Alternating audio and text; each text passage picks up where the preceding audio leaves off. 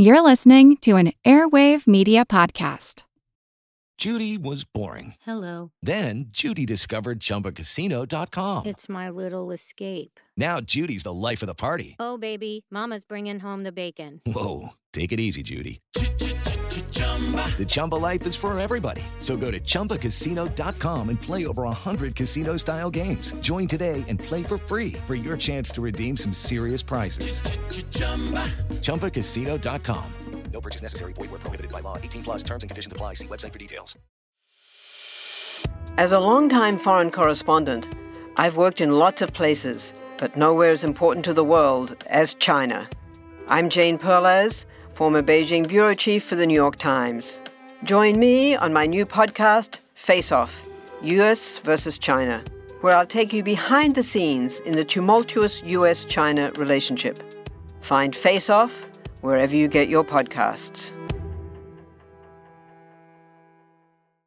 As you've probably already heard, Big Picture Science is now on Patreon. What you probably haven't heard is that if you join us on Patreon, you won't have to hear us talk about Patreon during the show. That's right. Listeners who support us on Patreon automatically get early access to ad free episodes. So if you're already a Big Picture Science supporter on Patreon, not only did you already hear this episode over the weekend, you heard it without the interruption of us asking you to join us on Patreon. Well, that sound confusing? Well, it's not. Just go to patreon.com slash bigpicturescience and join us. Even the lowest giving level gets you early access to ad-free episodes. Donate a little more and you'll get access to exclusive bonus material. You might hear updates to previous episodes, extended interviews, or my answers to questions from other Patreon supporters. And if you give at the next level, well, you'll be thanked by us in the podcast. Which, again, you'll be able to hear early and ad-free. So join us today at patreon.com slash bigpicturescience, and thank you. Thank you.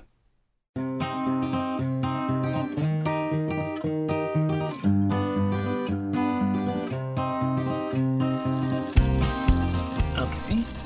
Well, I've prepared to tuck into this burger, garnished with uh, a lovely slice of portobello mushroom. I know that I survive by putting food into my body, but this mushroom, a fungus, survives by putting its body into food. That's one of the many surprising things I learned about mushrooms. They're beyond tasty, and they're just about everywhere. And I ask you, how well do you know your fungi?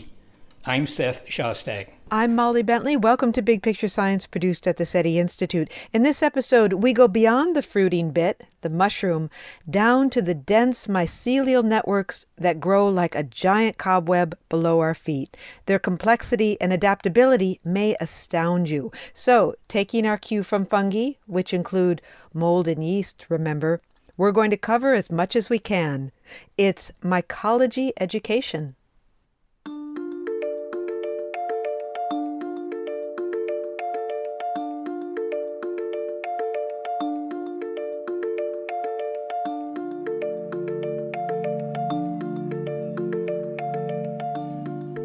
We appreciate the bits of a fungus that we can see. That bag of mushrooms I bought yesterday, well, it's destined to be fried in butter and served up as part of dinner.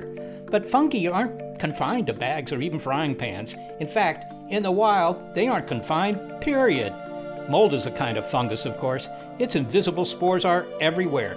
And sure, mold can be bad for us. I wouldn't recommend eating that chocolate pudding with the white fuzz on it. But mold can also convert a block of curd into delicious blue cheese or clear an infection. Even the mold on an orange, while it makes it unsuitable for breakfast, is a good thing. Because where would the world be if nothing decomposed? Well, we'd be up to our eyeballs in rotting everything. The story of fungi is literally one of there's more than meets the eye. A mushroom is like an iceberg. The bulk of this ubiquitous life form, the part that transforms our world, lies below ground in a tangle of filaments called a mycelial network. Mycelium is a generic term that describes the growth habit of most fungi, and mycelial networks are branching, fusing networks of tubular cells. He's a biologist with a degree in tropical ecology and years of research studying underground fungal networks. He's also the author of Entangled Life how fungi make our worlds, change our minds, and shape our futures. And he regards the object of his study, life itself. My name is Merlin Sheldrake, and I study fungi because they are ecological connective tissue, the seam by which much of life is stitched into relation. We think you'll find the world of fungi and the mycelial networks that give rise to them so interesting, so surprising, that we've asked Dr. Sheldrake to join us for the full hour. So let's get down to it. Merlin, take us on a Jules Verne like journey beneath our feet. If we could look out through our tiny submarine window at everything that's below us, what would we see? If you could drop down into the soil, first of all, you wouldn't see much because it's dark, but if you imagined that the soil was somehow transparent to your gaze, you would see this endlessly knotting, twisting, fusing um, networks of fungi, fungi, different types of fungi, different types of network. You would see bacteria um, sliding along the slimy film on the outside of these fungal networks, using them as highways to navigate the cluttered obstacle course of the soil. You'd see small animals grazing, uh, you'd see all sorts of strange microbial creatures that you didn't recognize. Uh, you'd see these hotspots of decay where some rotting root or a rotting piece of wood had attracted to it uh, swarms of microbes drawn in for the feast. Uh, you would, if you could smell the chemical weather systems of the soil, you'd be overwhelmed by these different uh, fumes given off by you know, other organisms, fungi giving off fumes to attract or repel other fungi or bacteria. You'd smell rotting roots, rotting bits of wood. I, I mean, if I was down in the soil in this way, I think I'd get quite dizzy quite fast. You know, Merlin, the nature writer Robert Macfarlane has a phrase that has stayed with me, which is height is celebrated, but depth is despised. Do you think that is true? Do you think that we hesitate to dig in and explore and appreciate the world beneath our feet? I think it might bring up some fear and resistance. I also think we explore it less uh, because we just have not got the tools quite so readily to explore these underground worlds, especially on a microbial level. When we explore the microbial worlds in the soil, much of the time we have to uh, to kill those microbes, to grind them up, to extract their DNA. Uh, it's very hard to pay attention to what's happening uh, without extracting different parts of these organisms. So, even today, the best we can do is still very limited compared to our ability to fly up in the air, to climb. So, I think there's a big part of these underground worlds which are just unknown to us, and still many parts of these underground worlds which are unknowable to us. Well, let's get to know some of these organisms and uh, let's get to know fungi.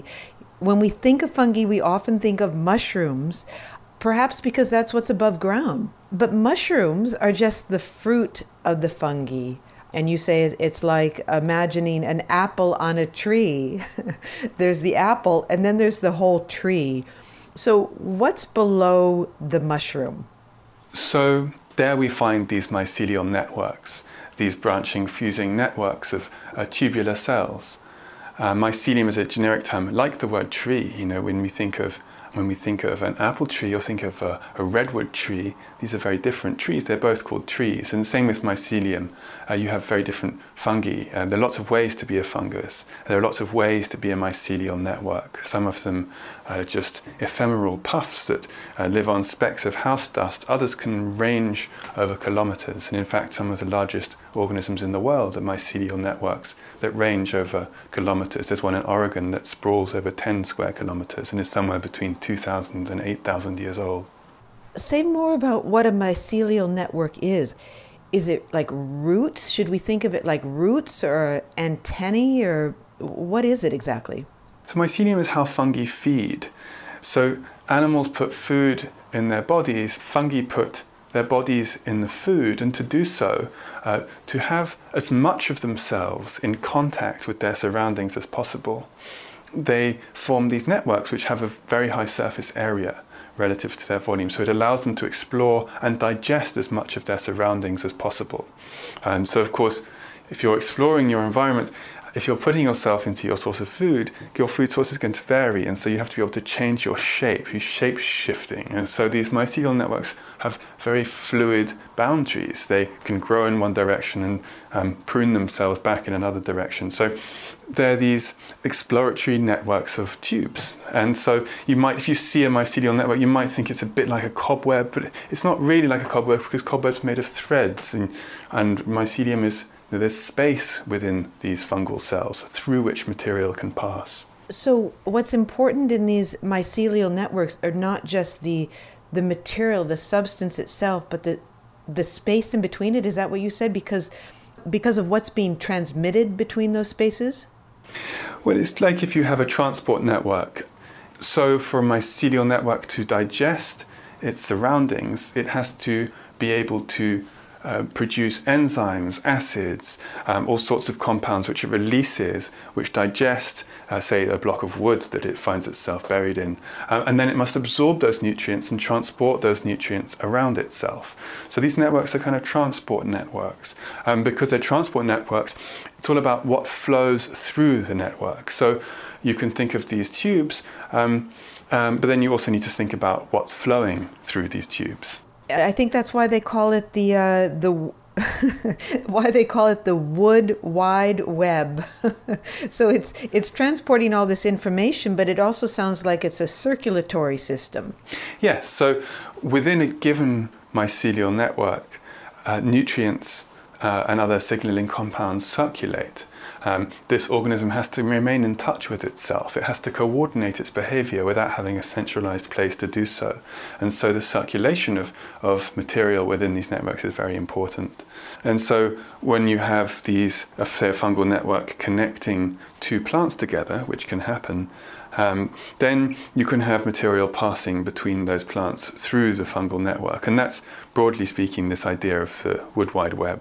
Now, it went by kind of fast, but you said that mycelial networks can grow to be quite large, many, many kilometers. I think uh, you mentioned Oregon had one of a few kilometers. Can you say that again, Merlin? Why, why would a network need to spread so far? Well, the fungi that form these really, really enormous networks, uh, these are known as honey fungi, and they live on trees. They kill trees and they, they feed on trees. And so they just spread because they grow, they forage, um, they maintain connections to places where they you know, had been before. It's just this, the lifestyle of this network is to, to grow and to continue to expand. And so it's like, you know, why do some trees grow particularly large while others remain as small bushes? You know, it just depends. Different types of fungus behave in different ways. But but if a tree were to grow nine miles straight up, we might ask, why does it need to grow so tall? It is intriguing that a mycelial network isn't satisfied with your backyard or a square mile or a square kilometer but it needs to roam over many, many kilometers and miles. At least some of them do. Well, I don't think they need to roam. They'd be quite happy to, you know, a, a honey fungus, an armillaria fungus, uh, would be able to live in a smaller area as well. I think these ones grow large because they can, uh, because there's space and resources enough for them to expand in this way. So it sounds like what's below ground is this whole network, a circulatory system, passing nutrients and passing information. The mushroom that we see above ground, what we really focus on most of the time, that's the way that the fungus spreads its spores, but it's a fleeting moment in its life, unlike what's happening below ground. That's right. Mushrooms, they have a role, biological role, uh, spore dispersal. And when they've played that role, then they decompose, they rot. Uh, and so it's very much analogous to the, the fruit, the role of fruit for plants. One of the things that intrigues you about fungi is that unlike us, unlike animals that have a bilateral body plan, and it's pretty predictable, you know, central body and legs and arms, there is nothing like that in the mycelial network. No, there's no center of operation. There's no head, no brain, uh, there's no heart. We're such centralized bodies that this can be hard for us to understand. Uh, but mycelial networks, they coordinate themselves uh, somehow everywhere at once and nowhere in particular. And they do so in ways that we we are still trying to understand. They're, they're able to, mycelial networks live in their environment, they live bathed in a rich field of sensory information. And somehow they've got to integrate these data streams. You know, they're sensitive to light, to uh, chemicals, to temperature, acidity, pressure, all these different data streams. Somehow the fungus can integrate these different data streams and um, decide on a suitable course of action to grow in a direction or to change direction of growth or to branch or to fuse. Um, and so in our bodies, we tend to we look for brains because brains are where we integrate perceptions and where we connect perception and action. So yeah, so fungi live bathed in this rich field of information, and somehow they're able to integrate this information and make decisions about the suitable course of growth, or whether to branch, or whether to fuse, or whether to produce this type of enzyme, or whether to fruit.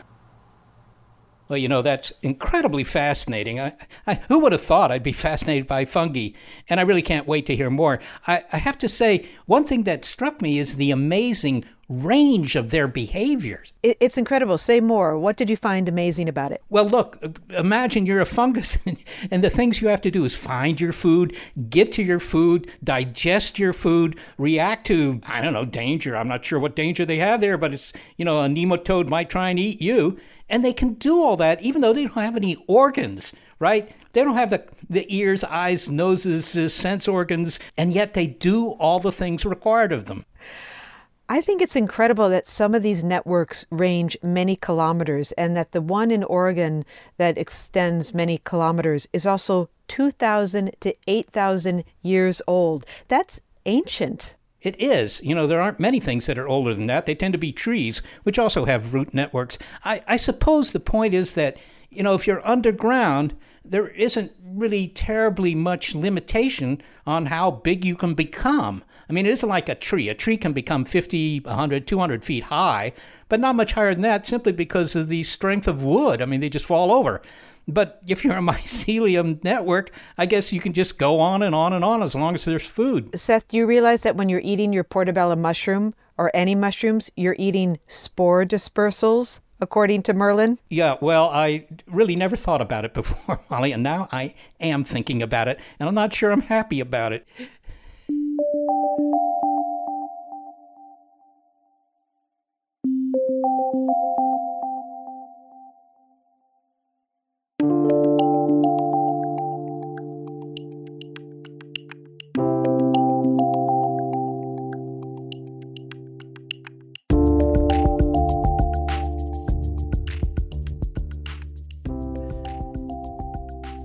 Well, we'll continue our deep conversation with biologist Merlin Sheldrake. Up next is the complex behavior displayed by fungi, evidence of intelligence. It's mycology education on Big Picture Science.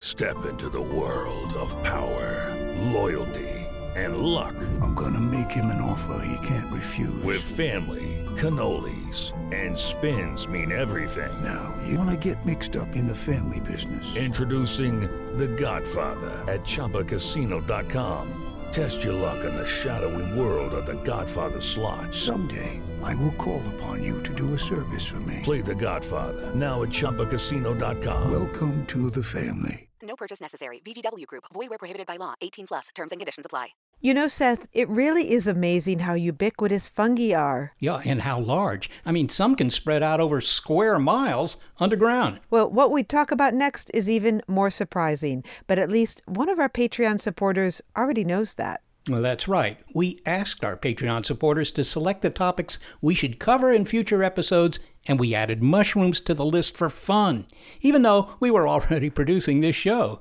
It's always fun to add mushrooms to anything.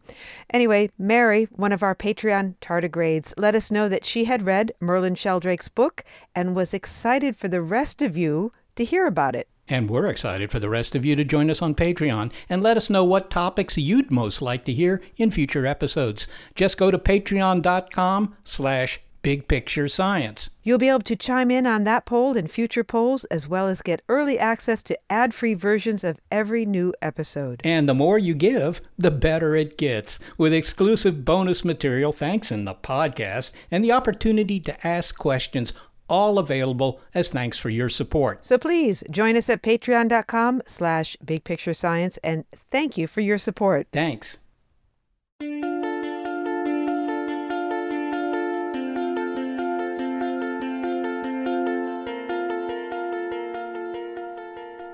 Now, when I stroll outdoors, I'll be aware of the vast mycelial networks beneath my feet. And I also might be reminded of them when I occasionally spot their fruiting bodies above ground. And those often appear suddenly. I don't know if you've had this experience, but you know, you go into your garden or you look at your compost heap or something and find that the mushrooms have sprouted overnight. Scientists are learning just how responsive and adaptive fungi and their mycelial networks are. These underworld denizens are clearly capable of some truly astounding behavior. But does this behavior actually qualify as intelligence? We continue our conversation with biologist Merlin Sheldrake. You describe these networks as making decisions, and it's not a brain, but it is making very adaptive decisions. And how does a fungal network or a mycelial network decide which way to grow? And is it actually is it actually reaching for things does it know what's around and is it trying to move toward toward a tree branch or toward a particularly nutrient rich part of soil yeah, so different fungi do different things. If you were a, a, fungus that wanted to form, to wanted to strike up a symbiotic relationship with a tree root, then you would be able to detect chemicals being emitted by that tree root. These chemicals would ribbon out through the soil, these volatile chemicals, these signals. Uh, and then you would respond by maybe branching more, by growing towards this signal. Um, it's a kind of chemical summons. At the same time, you might produce chemicals which would cause the tree roots to branch more, uh, to grow more rapidly, um, which would facilitate the relationship that you were about to form. Um, so there are many examples of this, this great chemical sensitivity, uh, chemical adeptness that fungi have. Some fungi hunt nematode worms and they summon nematodes with, uh, with nematode summoning chemicals that again uh, travel through the soil, uh, attract the nematodes. And once the nematodes are close, then the fungus can ensnare them in a noose uh, or poison them with a, a toxic droplet. But if they, if they snare these nematodes with a noose, that noose has to come out pretty quickly. If it's anything like a like a lasso, do they have those kind of instant reflexes? In this cases of these noose, uh, these snares, maybe a snare is a better term than a noose. But once the nematode has grown through this loop in the fungal network, then it can inflate in a tenth of a second, trapping the nematode. Um, and then it paralyzes the nematode and then digests it. So, yeah, this fungi can do fast movements for sure. And this is all happening below our feet? Absolutely. I wonder if you could describe some of the symbiotic relationships that fungi have with the other plants and the roots that are down there because they're really extraordinary. So the mycelial network is passing information, as you said, but it's also communicating with other plant roots, maybe other organisms. What are they connecting with down there? And can you give us an example?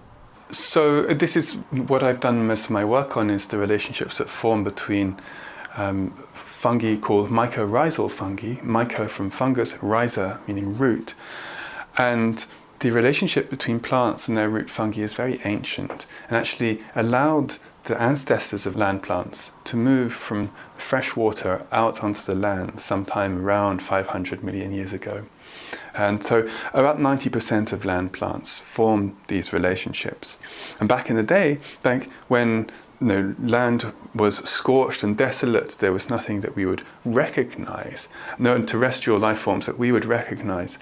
Um, and the ancestors of land plants started to wash up on the soggy shores of lakes and rivers, where they started to form relationships with these fungi, which were able to explore uh, these soils, this solid uh, medium that they found themselves needing to extract nutrients from. When they had been in the water, uh, they were floating in a nutrient broth and were never presented with this kind of challenge. So for the first 60 million years or so of the life of plants' life on land, fungi behaved as their root systems, and roots followed fungi into being. And to this day, this is uh, something that almost all plants depend on. These root fungi, which can scavenge in the soil, give them nutrients, give them water, uh, in exchange for energy containing carbon compounds like sugars that plants produce in photosynthesis. Uh, so it's a very ancient alliance which has shaped the whole of life on land and makes the, animal land life like ours possible, underpins these great, it lies at the bottom of these food webs. And um, so whenever you're touching a plant, you're touching the outcome of a plant and fungus relationship. Plants have fungi that live inside their leaves and inside their shoots. Uh, no plant ever examined has been found without these fungi. Uh, so you can think about plants as algae which have evolved to farm fungi and fungi which have evolved to farm algae. Um, and so the example is all around us.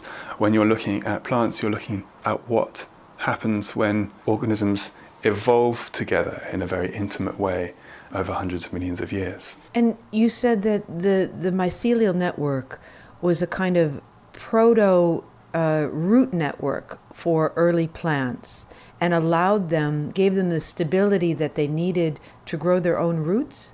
Rather that they, um, they could forage in sort of rocky young soils that the, um, and piles of decomposing matter.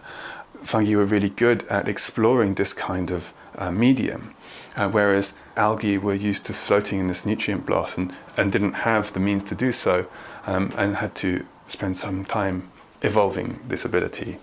So it was more about nutrition. And to be clear, the development of algae uh, led to the development of plants with root systems. That's right. So plants develop root systems in response to the challenges that they faced in their new lives on land. I've seen the videos that you've made of these dense mycelial networks and as they intertwine with plants and plant roots. And one is almost indistinguishable from the other, meaning they are so densely intertwined with each other that they indeed they become one organism. It's hard to separate one from the other. Yes, so you could if you look at a microscope, you can definitely distinguish fungal tissue from plant tissue. Uh, and if you cut open those plant cells and fungal cells, you would be able to find fungal DNA and plant DNA in those respective places.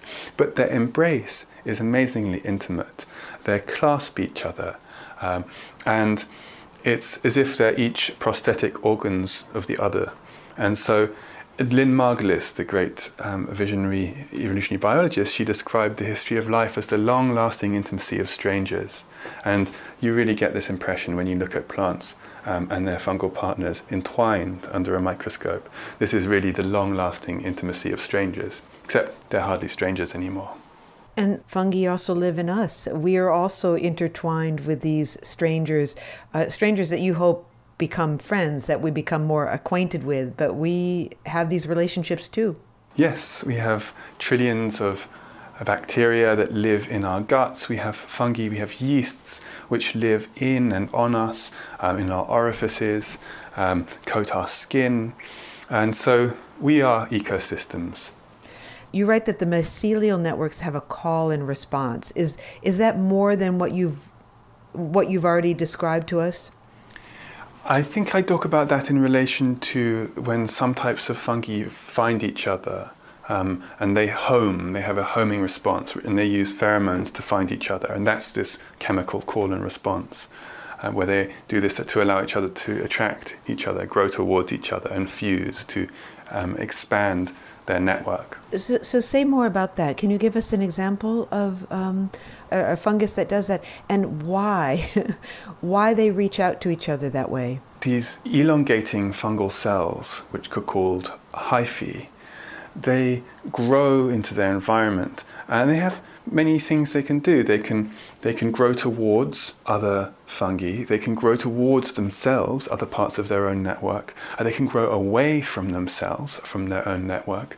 And all these different behaviors will create different types of network. Some denser than others, um, some more exploratory, and how these growing tips behave with regards to other growing tips is something that can change in different circumstances. For example, when a truffle fungus, uh, for a truffle fungus to produce a truffle, it has to engage in a sexual encounter with a compatible fungus of a different mating type to itself. And to do that, it has to find this a compatible fungus.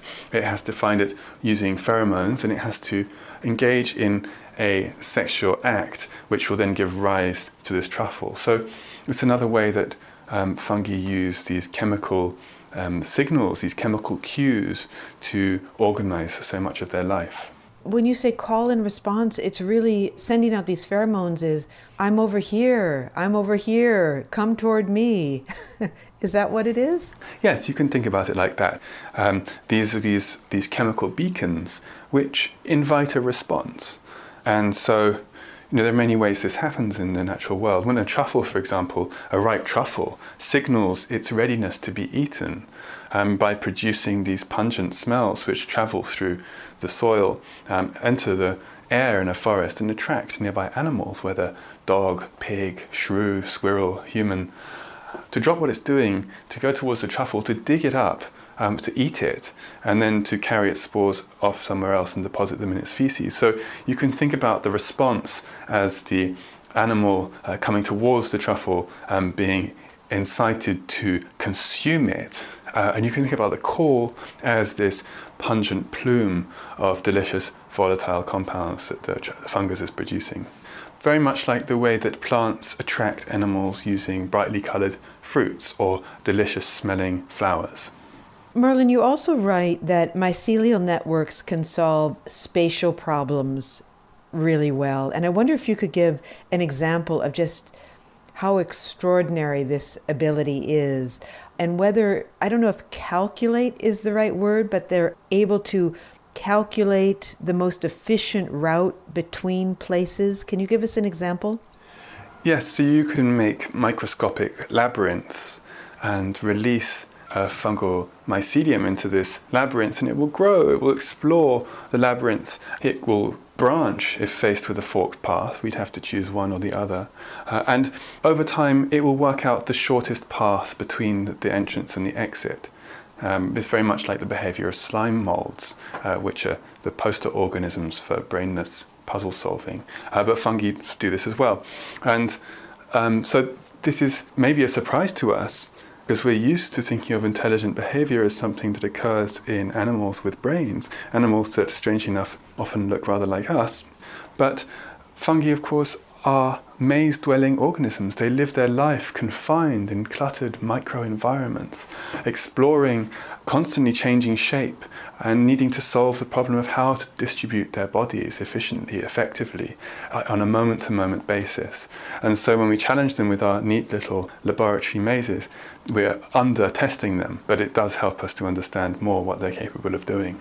I know you have a story that you tell about a friend of yours that is used fungal networks to figure out the best and most efficient route out of an IKEA store. And if anyone's been into an IKEA store, one of these furniture stores, they are sprawling and you can go in and feel like you will never find your way out. Yes, he actually used a slime mold to do that. Slime molds are also network based organisms. They grow more quickly than fungal networks do, and so they've become these poster organisms. They're easier to study. Uh, but he, yeah, he always got lost in his local IKEA, so he made a, a map uh, of the IKEA and he made a maze, uh, a small maze of the ground plan of the IKEA store, and he unleashed his slime molds into this maze, and they found the shortest path to the exit. And he jokes that uh, that they're cleverer than him because they could do this without asking any attendants for assistance. So, so to be clear, we're asking fungi to solve human problems in this case. Are there other examples where we're asking them to, you know, come up with solutions for us? Yes. Uh, another example is um, testing fungi uh, for their ability to break down certain compounds that we might want broken down. Um, we have a long history of recruiting fungi to break things down for us. Uh, alcohol, for example, we invite a yeast, which is a fungus, to break down the sugar and to produce alcohol. Um, and so today there are questions of can fungi help us break down certain pollutants um, or dangerous compounds that we have released into the environment, or that we just need to decompose before we can dispose of this stuff safely.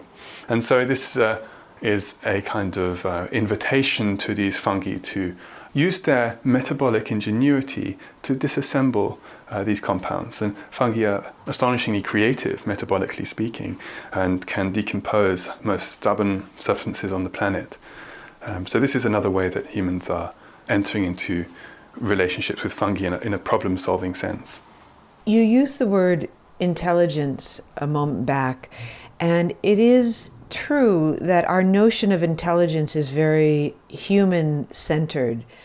And I wonder if the, um, the complexity, the symbiosis, the symbiotic nature, um, the adaptiveness of fungi um, if it challenges our notion of intelligence or whether it should challenge our human centered notion of intelligence.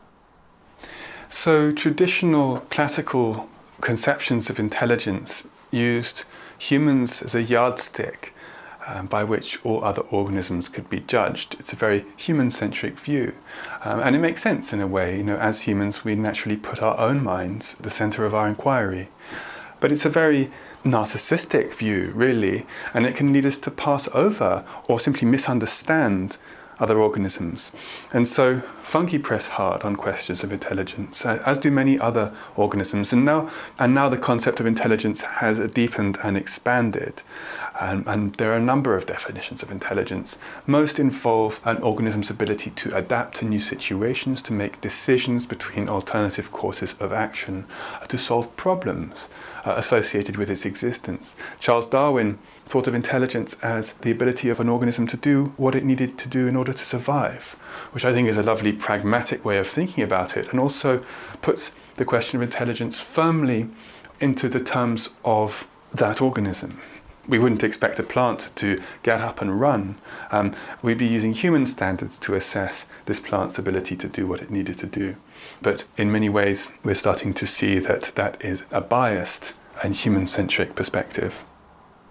Incredibly interesting, Molly. And, and you know, the, the fact that these things uh, exhibit behavior that in any other organism you would say, well, clearly they're intelligent makes me kind of wonder whether maybe they are. Right. And Merlin says that the definition of intelligence is moving away from a human centric one to one that embraces the complexity and the resourcefulness of many living organisms. It's kind of a behavioral definition of intelligence. If you can do this, that, and the other, you know, have sort of a laundry list of the kinds of behaviors that you're going to associate with intelligence, then, you know, how it's structured, what it looks like, whether it's above ground, below ground, or flying in the air, you know, I guess you're compelled to call it intelligence. What I think is astounding are the symbiotic relationships that mycelia networks have with trees, for example, and other plants, that their, their roots and the mycelial filaments are so intertwined that unless you're looking carefully at them and looking at their cells, it's very hard to tell where one begins and the other ends, and that they depend on each other. And as Merlin said, it was the mycelial networks that allowed algae to find food on land, and that allowed the first land plants to take root, as it were, literally.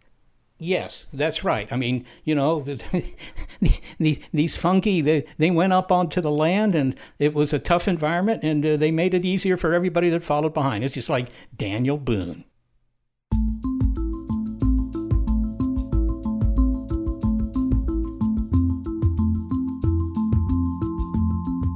We continue our deep conversation with biologist Merlin Sheldrake. Up next, from penicillin to psilocybin, the way fungi change our minds and our bodies. It's mycology education on Big Picture Science.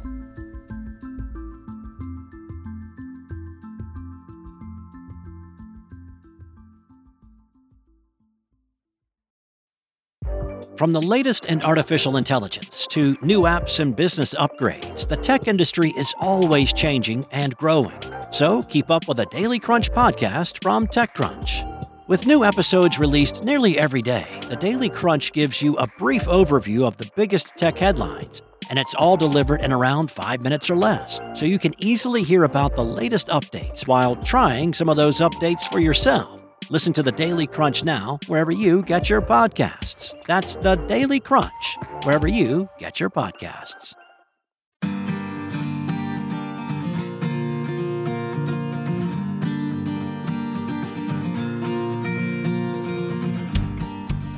We've been talking about all that fungi do to make the world a livable biosphere.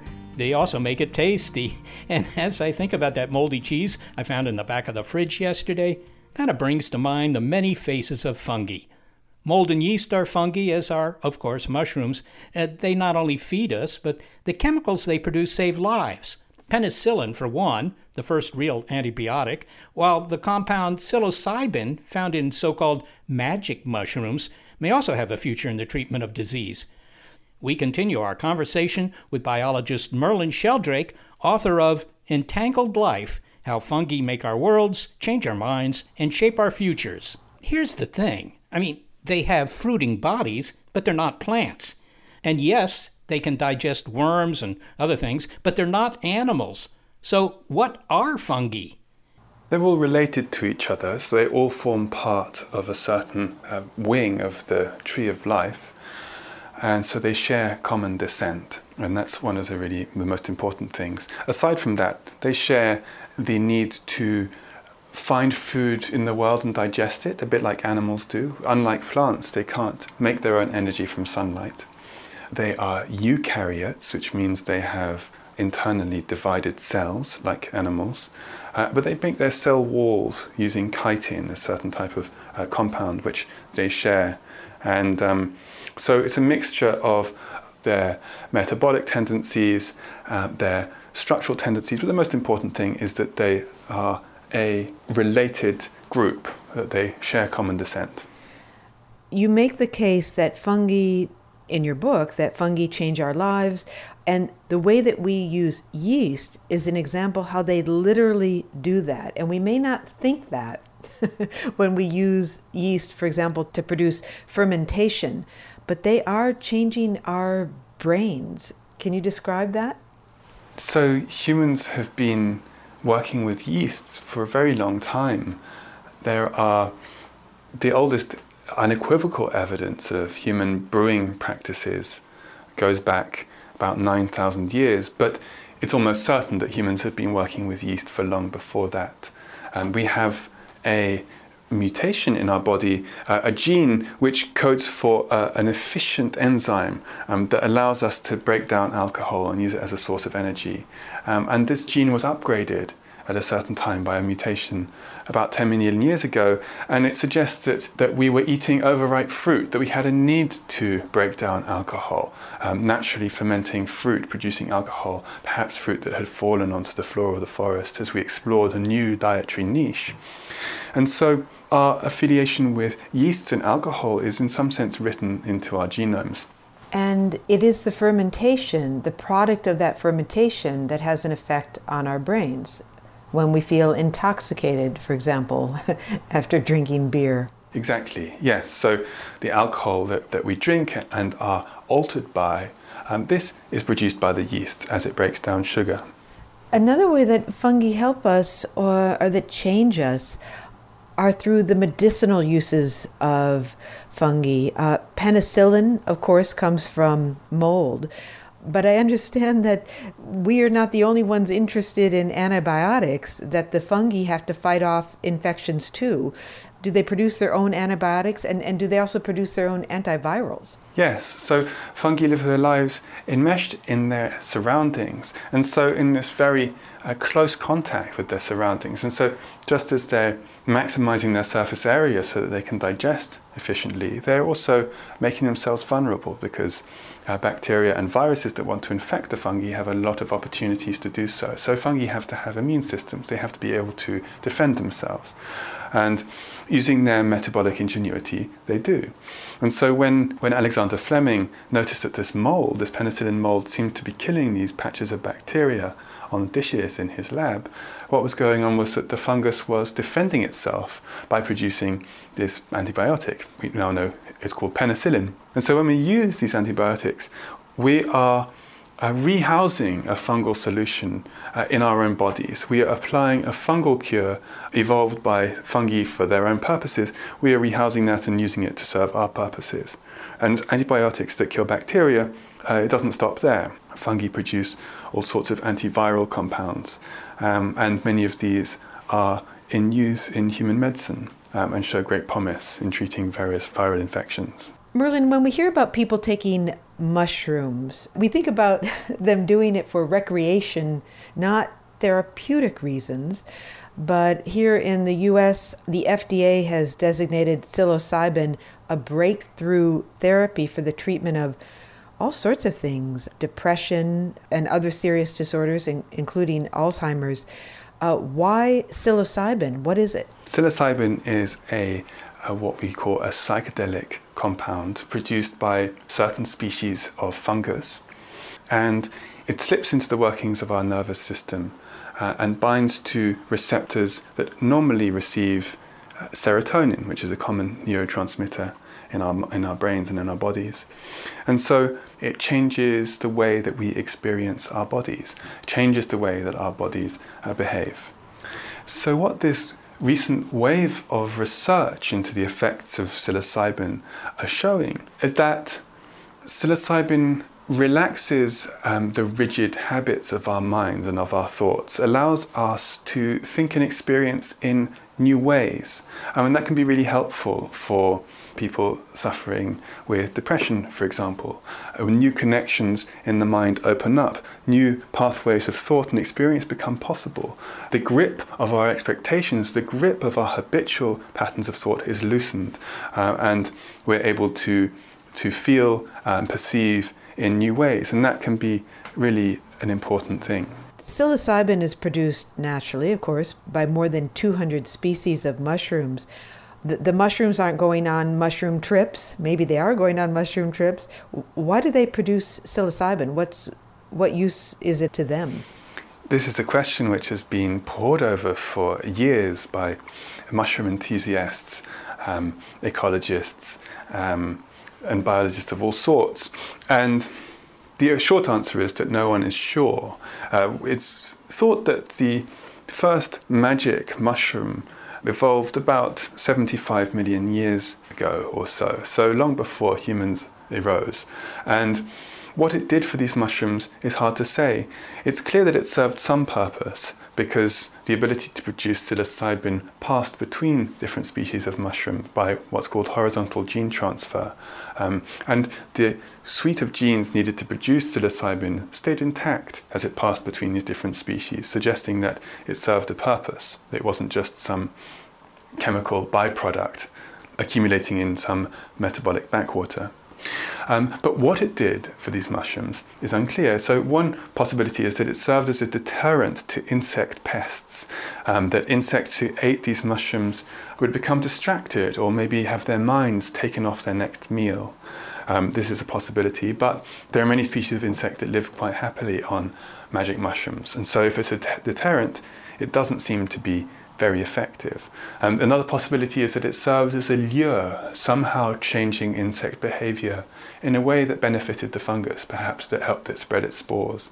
Um, but we're not sure. It could, of course, be both, and insects that develop resistance to the psilocybin are able to eat it with no problems. Uh, so the answer is that we're not sure, but it's something to do with the changing of insect behavior seems like the most likely option. Well, another example of the remarkable adaptiveness of fungi is that fungi have lived through a number of extinction events. In fact, I think all five extinction events the Permian extinction, the KT extinction that did away with the dinosaurs. And you write that they not only survive these cataclysmic events that kill off 80 or 90% of uh, living creatures, they thrive on these cataclysms. Why is that? Some fungi thrive. Uh, so, for example, in the KT extinction, the one that killed off the dinosaurs, when this asteroid hit the Earth and spat trillions of tons of material uh, out into the atmosphere, um, it caused acid rain, clouds of dust to block out the sun. Uh, this is a really um, awful time to be to be a large organism like a dinosaur. It doesn't have the ability to hide or take shelter.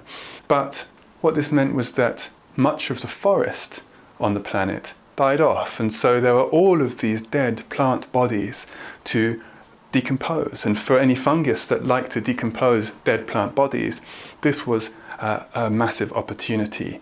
So this kind of global compost heap uh, arose, and so decomposer fungi uh, thrived in this new environment. Other types of fungus would have thrived less, those perhaps that depended on living plants rather than dead plants. Uh, so it's not that all fungi survived, um, all fungi thrived, but a number of them did. You know, Merlin, over the course of this conversation, I've come to feel very appreciative of fungi and grateful to them. That's good. Of course, fungi do uh, cause trouble. Um, they can you know, fungi cause billions of dollars of damage to crops every year and have transformed landscapes by uh, killing off certain trees, like chestnut blight, for example. So fungi aren't necessarily um, good or bad, uh, but they just are so involved with the way that the planet works that we can't live our lives without them. We can't really move forwards from here without thinking about them and without finding ways to uh, work with them. And so, yeah, I'm glad you're I'm glad you're appreciating them. Although humans also can cause damage and they also transform their landscape and they cause species to go extinct. But unlike fungi, if we were to disappear, life would go on. Absolutely, yeah. So if humans were made extinct in a single instant, um, then life would go on if fungi were to disappear, then maybe life would go on, but it would be hard to recognize it. Plants would cease to survive. Uh, the bodies of animals and plants would pile up um, on the surface of the earth, undecomposed, kilometers deep.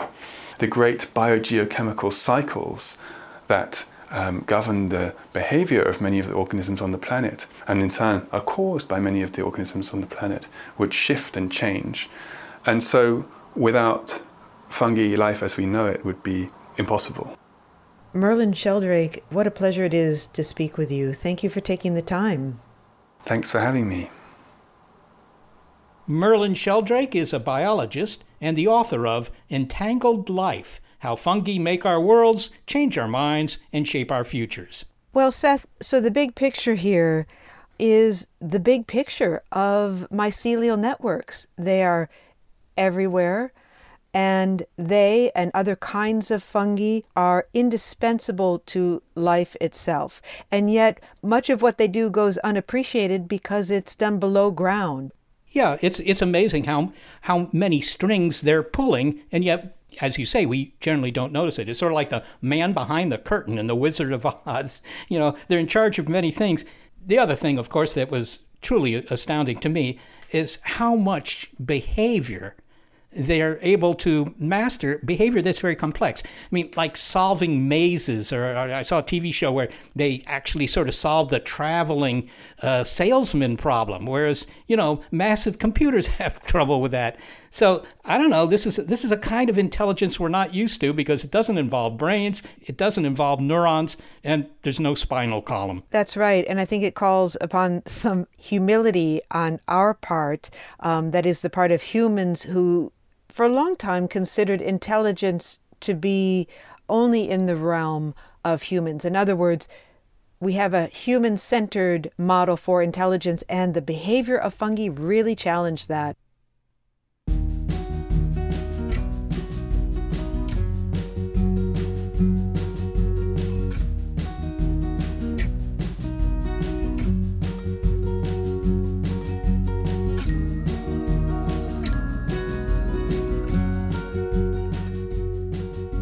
Well, I learned a lot about fungi, and I want to thank Merlin Sheldrake again for staying with us for an extended interview. We couldn't do this show without the far reaching abilities of producers behind the scenes, senior producer Gary Niederhoff and assistant producer Sarah Derwin. Thanks to both of them, I am executive producer of Big Picture Science, Molly Bentley. Thanks also to financial support from Rena Shulsky David and Sammy David, and to the William K. Bowes Jr. Foundation. Big Picture Science is produced at the SETI Institute, a nonprofit education and research organization that investigates, among other things, life in extreme environments. I'm the Institute's senior astronomer, Seth Shostak. Also, a big thanks to our listeners and to our Patreon supporters. Extra special thanks to our Patreon Velociraptors, Tim Condon, Michael Peterson, and JW from sunny San Diego. As well as Sadruddin Rajeb from Switzerland, and last but definitely not least, Baron von Awesome. This episode of Big Picture Science was an extended interview with the biologist Merlin Sheldrake. It's called Mycology Education.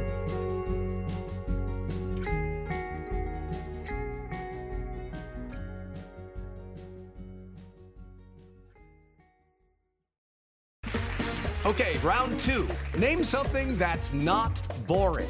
A laundry? Ooh, a book club. Computer solitaire, huh? Ah, oh, sorry, we were looking for Chumba Casino. That's right. ChumbaCasino.com has over 100 casino style games. Join today and play for free for your chance to redeem some serious prizes. ChumbaCasino.com. No purchase necessary. Full prohibited by law. 18 plus terms and conditions apply. See website for details. The world is constantly changing and transforming. Cut through some of the noise with What's New with Wired, a podcast that goes in depth on the latest news and technology and culture. Their award winning journalism will help you make sense of what's happening in the world. Listen to What's New with Wired wherever you get your podcasts. That's What's New with Wired wherever you get your podcasts.